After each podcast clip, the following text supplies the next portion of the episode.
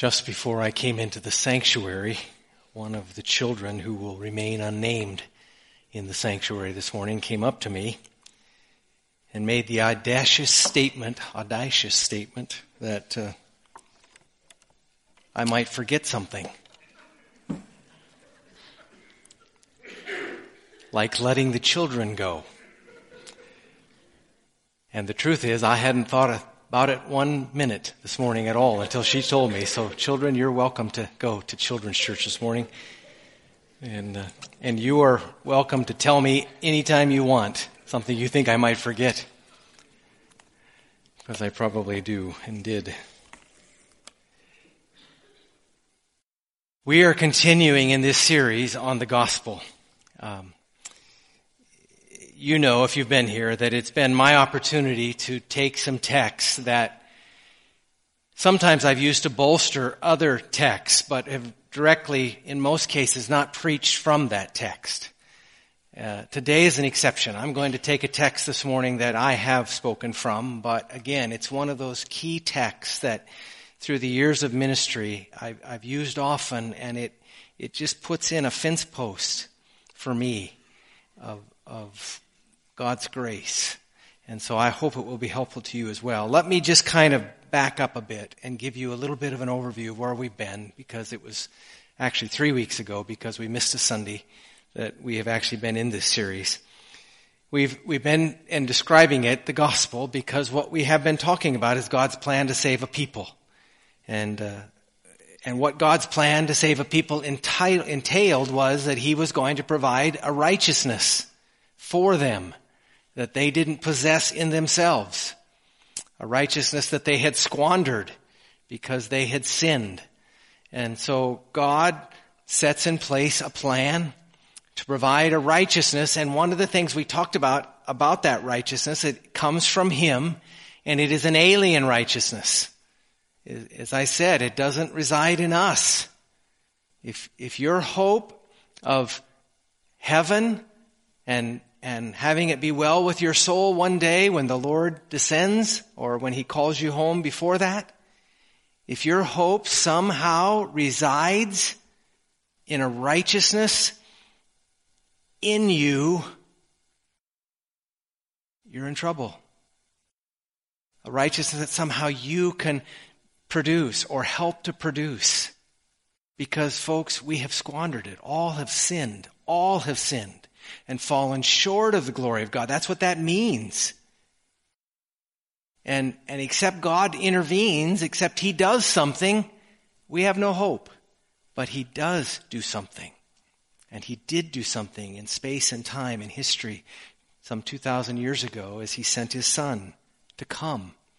And the scripture tells us that He who had no sin, the Son, God the Son, became sin for us that we might somehow gain a righteousness that, that doesn't reside in us. He who had no sin became sin for us that we might become the righteousness of God. And we use some language that isn't necessarily biblical language in the sense that you would find those words in the Bible, but they are biblical concepts. And that was this whole idea of double imputation that's new to you, listen this morning. I hope if you've heard it before, it's starting to bring things back to you. But that's what that text, he who had no sin became sin for us, that we might become the righteous of God. The double imputation. Our sin is imputed to us. And what imputed means is that it's given to him who doesn't have it in himself. Our sin is put on Christ from outside of him. It's an alien sin. He doesn't have it in him. It's our sin put on him, imputed to him, laid over him, if you will. But that's only half of what the gospel is, because we also need a righteousness. And so he who had no sin has our sin imputed to him that he might impute something back to us that doesn't reside in us.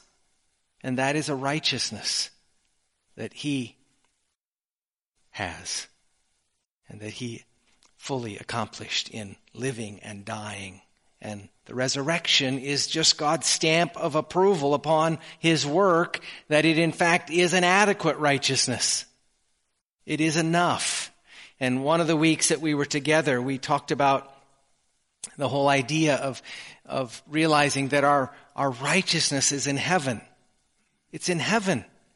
It's, it's at the right hand of the Father. He is our righteousness. It's an alien righteousness. It's Christ. If you want a picture of that, he, he, he lays a robe of righteousness over us, but it's His robe, not ours. It's His righteousness, not ours. And that's our hope. And when, when your sin starts to accuse you, starts to rise up in you, where do you go? Don't go inside. Don't go inside to try to find a righteousness there. It's a dead end street and, and you'll do one of two things. You'll lower the standard so you can somehow attain that righteousness or you will, you will overinflate your performance somehow to think you can rise up to some standard that's there. But neither is adequate. Neither will work. Because the only righteousness that will do is the righteousness in heaven that is for all who are in Christ and whom Christ possesses and has for us. Your righteousness is in heaven if you're a believer today. The right hand of the Father, Christ. Lean into Him. Let Him be your righteousness today. We talked about the way that righteousness was accomplished. And it was because of the suffering of Christ. That accomplished that righteousness. And so three weeks ago, we, we are, are now getting close to going on now. Three weeks ago, we talked about the sufferings of Christ. We talked about the fact that, that one of the things that the disciples had their eyes open to after the resurrection was that Jesus had to suffer. If you, if you have your Bibles, you might want to turn to Luke chapter 24 just quickly. If not, just listen here quickly to what it says. But um, this is in the road to Emmaus. Um, the two individuals, which could have very well been husband and wife, Jesus comes up alongside them. And as he converses with them, they don't recognize him. And, and then he begins to talk to them. They still don't know who he is, but Jesus says in verse 26 these words. And this was, this was the thing that flipped the switch for the disciples, changed everything for the disciples when they understood this. Up until this point, they didn't get it. They didn't understand. Their world had fallen apart. The bottom of the floor had just gone out from under them. They were undone. They were going back to their nets to fish. They didn't know what to do because it didn't turn out like they thought it was going to turn out. And what they didn't understand is it was turning out exactly how it was planned. They just didn't understand the plan. And here Jesus tells what the plan is. He says this in verse 26 to those two on that road. Was it not necessary that the Christ should suffer these things and enter into his glory? And then beginning with Moses and all of the prophets, he interpreted them in all of the scriptures, the things concerning himself, all the Old Testament scriptures. See that this is one story. It's one book, not two different gods. Jesus affirms that when he said, and he took the Old Testament and he showed how the Old Testament was pointing toward him. He was the mediator, as we talked about. He was the true Moses, if you will. And he tells them that there. But the key was when they understood that he had to suffer. He had to suffer. Down a little farther in, in verse 46 of the text, it says this. This was after, after the two had had happened, had their eyes opened and understood that it was Jesus and then he departed from them. That le- later Jesus appears to the disciples and in verse 46 he says to them these words, Then he opened their minds to understand the scriptures and said to them, Thus it is written that the Christ should suffer and on the third day rise from the dead and that repentance and forgiveness of sins should be proclaimed in the name to all nations beginning from Jerusalem. But again, that he had to suffer. It, it, was part of the plan. And, and had he not done that, you know, we talk about Christ dying for us. Yes, he, He did, but he lived for us as well. He, he lived and died perfect life and, and suffered that so that he could be our righteousness. He could, he could be our sin bearer and our righteousness producer for us. We looked at various texts as we walked through that particular scenario, texts that, that talked about um, his suffering. Uh, Peter on the day of Pentecost, we won't go back over all these, but on the day of Pentecost, he said it was the definite plan of God.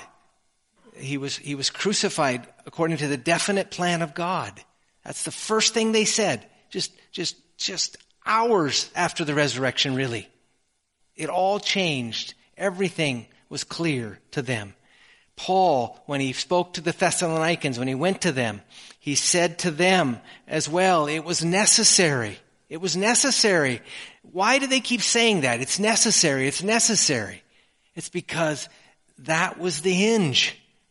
They didn't see it as necessary. They thought it was a flaw in the plan. But again and again, it's reiterated. It was necessary. The Ethiopian eunuch, remember? He's reading Isaiah 53 and he says, Of whom am I reading? Who is this? And again, Philip goes to him and points to him, points out to him that it's speaking of the Christ who had to suffer. And then Paul, we didn't share this last uh, three weeks ago, but this is, this is Paul writing again. Listen to what he says in Corinthians. Where is the one who is wise? Where is the scribe? Where is the debater of this age? Has, has not God made foolish the wisdom of the world? For since in the wisdom of God the world did not know God through wisdom, it pleased God through the folly of what we preach to save those who believe. For the Jews demand signs and the Greeks seek wisdom. But we preach Christ crucified, a stumbling block to Jews and folly to Gentiles. But to those who are called, both Jews and Greeks, Christ the power of God and the wisdom of God. For the foolishness of God is wiser than men, and the weakness of God is stronger than men.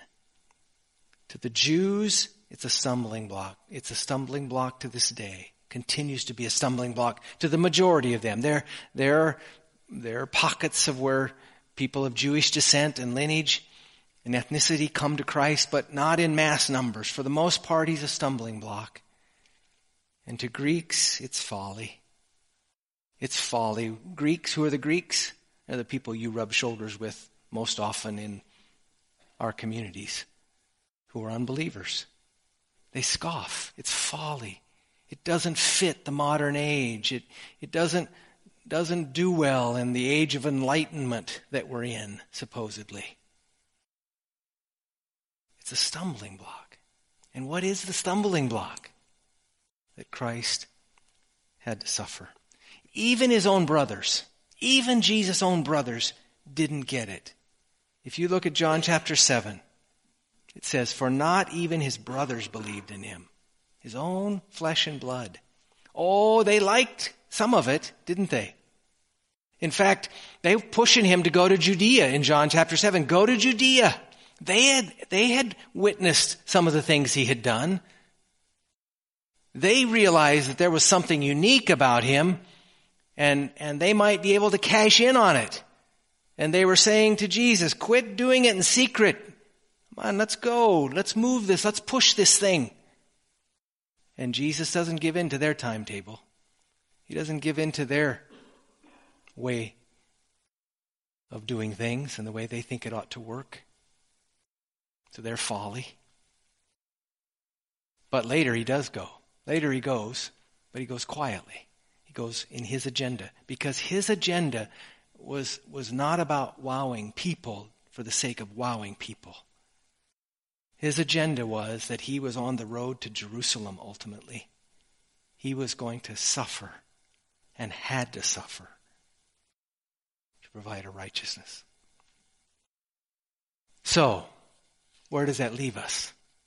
Where does all of that leave us? What about we as his followers? His road was the road of suffering. His road was a road that was incredibly difficult. In fact, this morning in my Sunday school class, Don Carson talked about that. He talked about the fact that those who who don't embrace Christ ultimately and and and talked about it really with a broken heart will one day experience the wrath of God forever. I mean that's what the Bible talks about. But God in Christ provided righteousness so that doesn't have to be the case that that we can take refuge in Christ. But but he had to suffer to get there.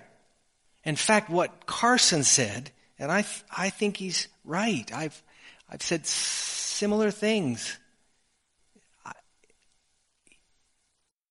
I've said it differently, and I'll say it differently a little bit than he said it today, but Christ in a, in a, in a closed period of time somehow suffered an eternity of suffering, which we can't comprehend. That's why when he looked into that cup in the garden, it was so dark. You see, he took our punishment, and it is eternal punishment for all outside of Christ. And so he took an eternal amount of punishment in a finite amount of time. The physical suffering was certainly a big dimension of it, but there was other dimensions of suffering, I think, in what he endured that we can't fully comprehend and don't have to. We don't have to fully comprehend it because he took it. He endured it for us. But where does that leave us? Where does that leave us? There are many things we could say about where it leaves us. Let me take you to one, and that's why we go to our text this morning Colossians if you have your Bibles, turn to Colossians chapter 1, and I want to read the scripture this morning, beginning at verse 24. Here's what Paul says, and I think this would be his response to us if we would say, okay, Paul, where does that leave us now? Where does that leave us as your church in light of understanding all of that and embracing Christ? Here he says this. Paul writes, Now I rejoice in my sufferings for your sake and in my flesh I am filling up what is lacking in Christ's afflictions for the sake of his body, that is the church, of which I became a minister according to the stewardship from God that was given to me for you to make the word of God fully known, the mystery hidden for ages and generations, but now revealed to his saints. To them God chose to make known how great among the Gentiles are the riches of the glory of this mystery, which is Christ in you, the hope of glory. Him we proclaim, warning everyone and teaching everyone with all wisdom, that we may present everyone mature in Christ. For this I toil, struggling with all his energy, that he powerfully works in me. Paul is talking about where it leaves him, where the gospel leaves him, where the sufferings of Christ leave him what his place is in all of that. And at the end of that text, if we kind of work our way backwards in verse 29, he says, For this I toil, struggling with all his energy that he powerfully works in us. One of the weeks that we were together, we, we made the distinction between imputed righteousness, which is what we rest in, the righteousness in Christ. He's our righteousness. And imparted righteousness, which is actually what begins to happen in our heart. God begins to change our heart at the moment that He imputes His righteousness to us, gives it to us, and, and makes us righteous based on His righteousness. Uh, he sees us as righteous. He begins to change us and begins to work in us and actually make us more and more righteous. Now, never can we trust in what He does in us as the basis of our standing with God because it will never be perfect in this life. It will not be perfected until we're glorified. We're changed from one degree of glory to another until one day we will be fully glorified. But, but all of that work God does in us because we've rested in that righteousness that is outside of us, that alien righteousness. The book of Hebrews says we have been made perfect forever, even as we're being made perfect. That whole idea. Perfect forever by his imputed righteousness as we're being made perfect, as we're being changed. So I say that to say when he goes in verse 29, he's talking about the Holy Spirit who comes into us and begins to work in us to will and to do according to his good pleasure. And, and Paul is saying that what I do in response to his suffering, I do in his strength. I do in the power that he gives me. And we're to do it in that power. And what are we to do? We're to take the mystery of the gospel to the nations and our neighbors. We are to, we are to take that mystery and make it visible to the world around us. Have them to hear it and to, to, to uh, be confronted with it and, Lord willing, respond to it. That's, that's what our response should be. But, but what is the means of us doing that? I'm going a little deeper. That, that's what should be our response to what we hear in the gospel. We should have a, something in us that wants to tell others, particularly if, if we've come to embrace it, really come to understand it, really come to rest in it. When you start to rest in an alien righteousness that's not yours and, and realize it's, it's a perfect righteousness and, and it is the basis of your standing with God and you start to understand that righteousness that comes from God and how, how wonderful a rest it is, you want others to know it. You want to tell others. You want others to hear of it. But God, I think in this text, gives us the means by which it is accomplished, the means by which that message goes. And so, what I want to do this morning is talk specifically about the means of taking that message to the world, the means God has chosen to take that message to the world. Look at it with me now in verse 24. I think this is where we get the means. Paul says, Now I rejoice in my sufferings for your sake. Why does he rejoice? Why is he thankful for his sufferings? And they were, they were great. Paul suffered greatly for the gospel. In fact, after he had been converted on the Damascus Road, the scripture says that God was going to show him how much he was going to suffer for this message. And so Paul had great affliction in the message. And if you go to the book of Corinthians, you will read about some of those afflictions that happened to him. But he says, I rejoice in the sufferings because it does something. It accomplishes something. It's God's means to do something. And what he says it's God's means to do, he says, in my flesh, I am filling up what is lacking in Christ's afflictions for the sake of his body, that is the church, of which I became a minister according to the stewardship from God that was given to me.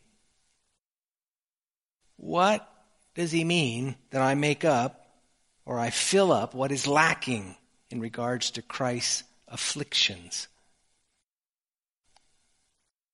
We have to be careful, don't we? We've talked about this before, but you have to be careful about the word lacking and get it right and get an understanding of what he means by what's lacking because he's not talking about a lack in the sufferings of Christ. They, they, as we've talked about, were sufficient. Jesus finished the work. He's at the right hand of the Father because, in fact, He is our righteousness and He's fully accomplished that. That's what the resurrection was about. That it's been fully accomplished. So so his suffering is not somehow lacking in sufficiency to be enough. If it is, we just might as well dismiss and go home because if what he did is somehow lacking in the, in the, in the regards to the atonement, if, if what he did isn't enough, I guarantee you, you will never make it enough. You will never be able to make up for what isn't enough. And the gloriousness of the gospel is we don't have to. It is enough. So something else has to be lacking. This is, this is the way one person put it. It's not propitiation that's lacking, but it's propagation of the gospel that's lacking. Not propitiation that's lacking. In other words, the, the word propitiation or atonement, He becomes our propitiation. In other words, He takes away, He causes the wrath of God to be absorbed in Himself so that we don't. He who had no sin became sin for us. That's propitiation. He absorbed it all. So it's not the propitiation part that's lacking. It's the propagation of that gospel to the world that is lacking. And so when Paul talks about, I am filling up what is lacking in Christ's afflictions, he is talking about the propagation of that gospel to the world. And so what we do in our, in our sufferings, in our willingness to give our lives and, and give away our lives is we are somehow making up what's lacking in the propagation of that gospel. Let me, let me read what somebody else says about this. What is still lacking? They, they say it this way. We fill up Christ's afflictions or his sufferings not by adding anything to their worth, but by extending them to the people they are meant to bless. What is lacking in the afflictions of Christ is not that they are deficient in worth or merit, as though they could not sufficiently cover the sins of all who believe. What is lacking is that the infinite value of Christ's afflictions are not known to the world. All of the world. The gospel is to go into all of the world, and then he will come. What's lacking yet, what was lacking in Paul's day, what continues to be lacking in our day, or Christ would have returned is that we continue to need to fill up what is lacking, and that is in the propagation of that gospel to the world. It's still hidden to many. And so we must carry that gospel to the, and Paul speaking to the Gentiles. Where do we get this? I, sometimes you think, what, did you make that up? Is that, is that come out of the blue? Where we get grounds for this idea is another place in scripture. If you, in the book of Philippians chapter 2, there's a man named Epaphroditus. And Epaphroditus is in the church in Philippi. And the church in Philippi wants to, wants to send some things to Paul who is in Rome. They want to send some parchments or supplies or books or gifts to Paul. And so because they can't go, they choose to have Epaphroditus take those gifts. They, they choose him to be the messenger, him to be the one who delivers those particular gifts to Paul. And uh, as he takes them, he nearly dies. He nearly loses his life in taking them to Paul. And after he has done that and delivered them, Paul is writing back to the Philippian church.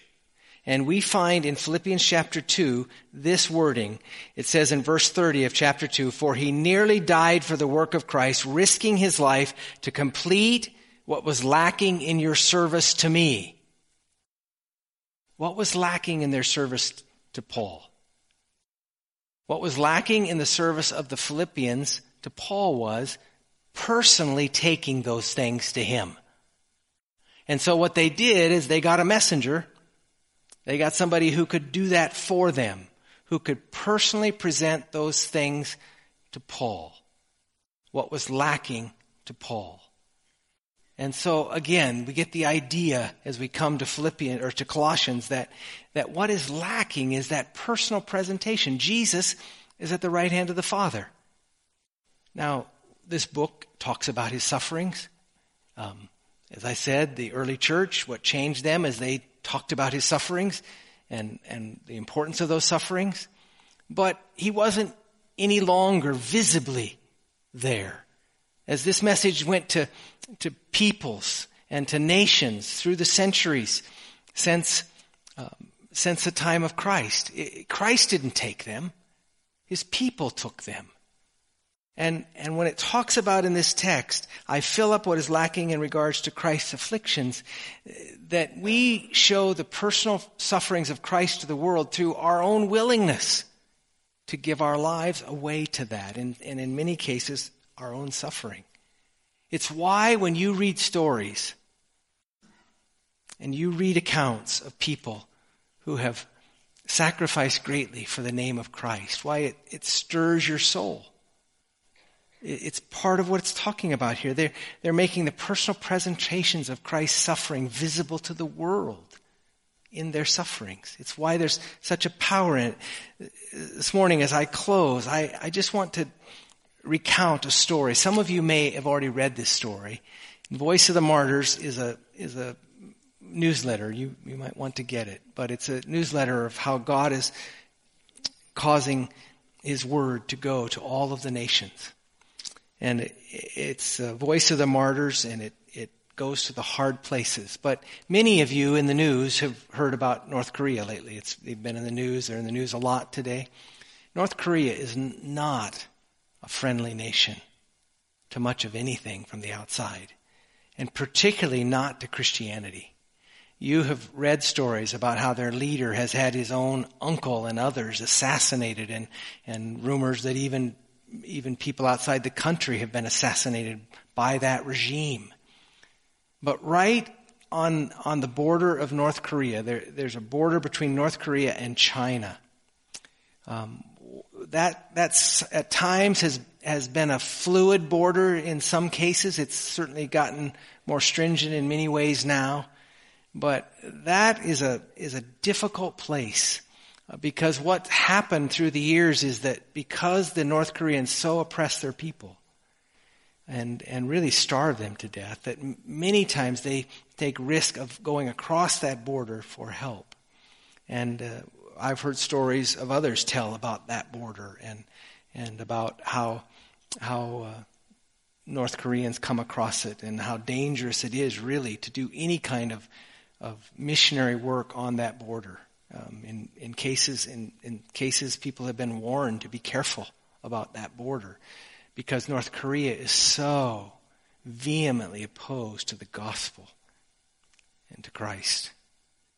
But what happened about a year ago now was a pastor who was actually pastoring on the Chinese side of the border where North Koreans would come back and forth he, he began to pastor there and was pastoring there for, for a time, but all of these North Koreans not, would come across, and they were so needy that he realized he, he, they needed to reach out to them. They needed to help them. They would come to them starving to death. So they, they began to have a, a ministry, a social ministry to these North Koreans who would come across.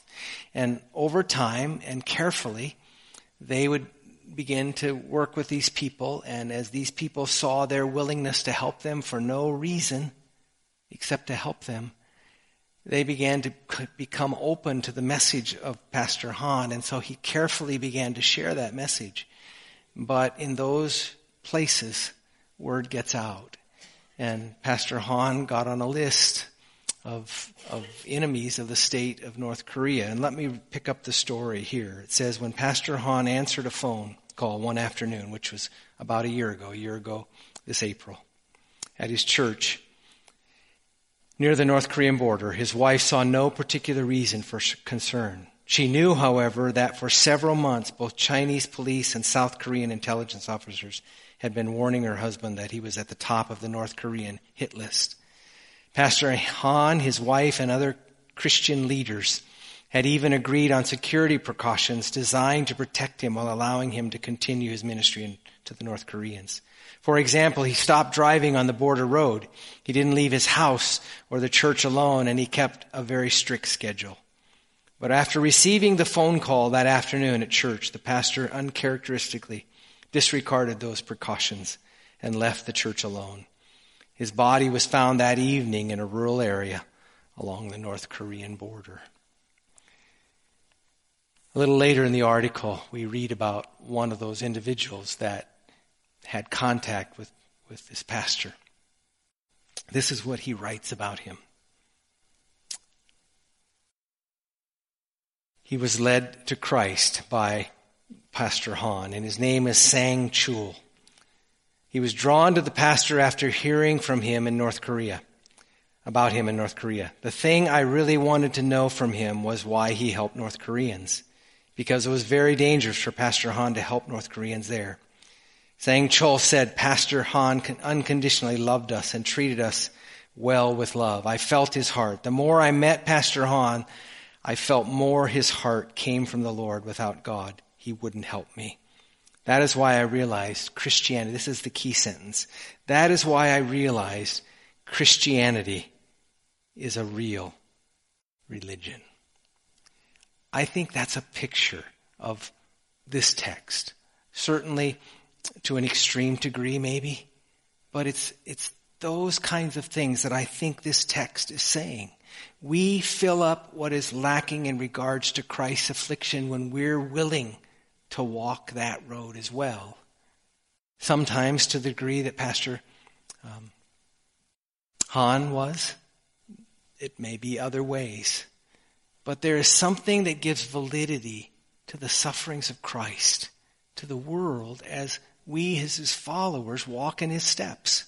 As we're willing. And it, it's, it's amazing. I, I said this as we were talking about the disciples. When you, when you really, when they really began to understand that he had to suffer, all the pettiness left. The pettiness fell away. The pettiness about who's going to have the closest seats to him, to, to him in the kingdom. Who's the greatest in the kingdom? Remember the disciples? Remember all those petty kinds of things that were going on among the disciples who'd walked with him for two or two years, maybe longer? At that point, they just fall away. It's perspective. It's, it's perspective when we start to see that we follow one who had no place to lay his head, who, who had to suffer. It, it puts into perspective our lives, doesn't it? And how we follow him, how we walk after him, and the things that we get agitated about, and the things that we spend time in petty ways concerning. The scripture says that our role, I think, in seeing the sufferings of Christ is that we come to realize that we need to walk a road like that. We fill up what is lacking in regards to Christ's affliction in being willing, in being willing to present those sufferings to the world around us. May God help us. May God help us and may I help us to be so captured with the gospel so captured with the gospel that it becomes so. And I think what makes it so powerful is, is that people begin to realize that only God can do that. Only God can change a heart that way. And, and they begin to see the power of God in ways that they don't otherwise. They begin to see the reality of God as that young man did as he declared it about Pastor Hahn. We're going to sing together the song we began with this morning. And the last verse of that is a prayer, really a prayer, that God would help us to do this. Let's stand together.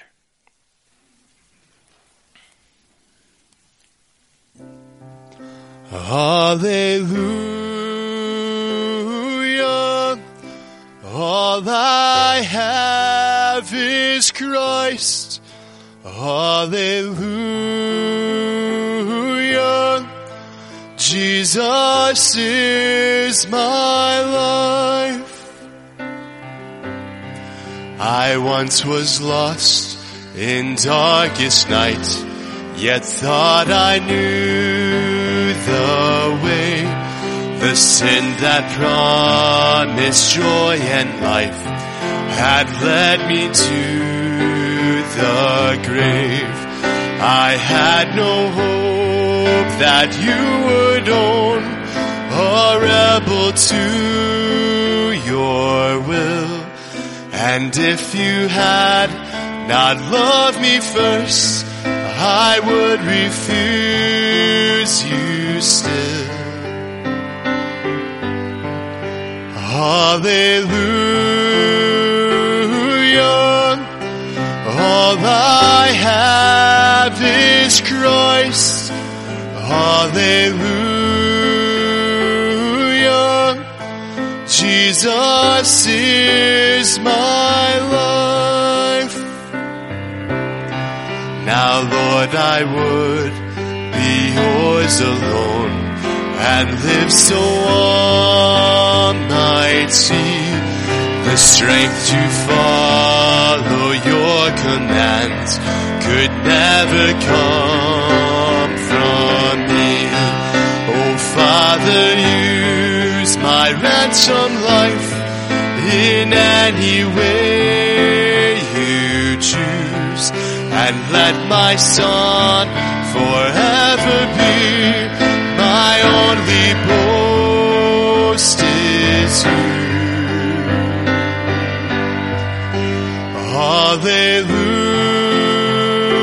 Hallelujah. All I have is Christ. Hallelujah. Jesus is my life. Just listen this morning to Paul again and we'll close. Second Corinthians, Paul is talking about how life is pressing him, how, how he is suffering, actually. He says this, for we were so utterly burdened beyond our strength that we despaired of life itself. Just feel that. Indeed, we felt that we had received the sentence of death. But there was a reason for that. He says this, but that was to make us rely not on ourselves, but on God who raises the dead. The reality of God. Let's pray. Father, I pray that you will help us to take the reality of our God to a world that desperately needs to see it. Some of us in this room may be called to do things like Pastor Hahn did. I don't know. But certainly, Father, we're all called to give our way lives for this message. And we pray, Lord, you'll help us. I pray the pettiness, the ways in which we all are petty sometimes, just can fall away and perspective will be gained. Help us, Lord. Forgive us. And use us, Father, for the sake of a world that needs to know God is real. In Jesus' name. Amen. Bless you.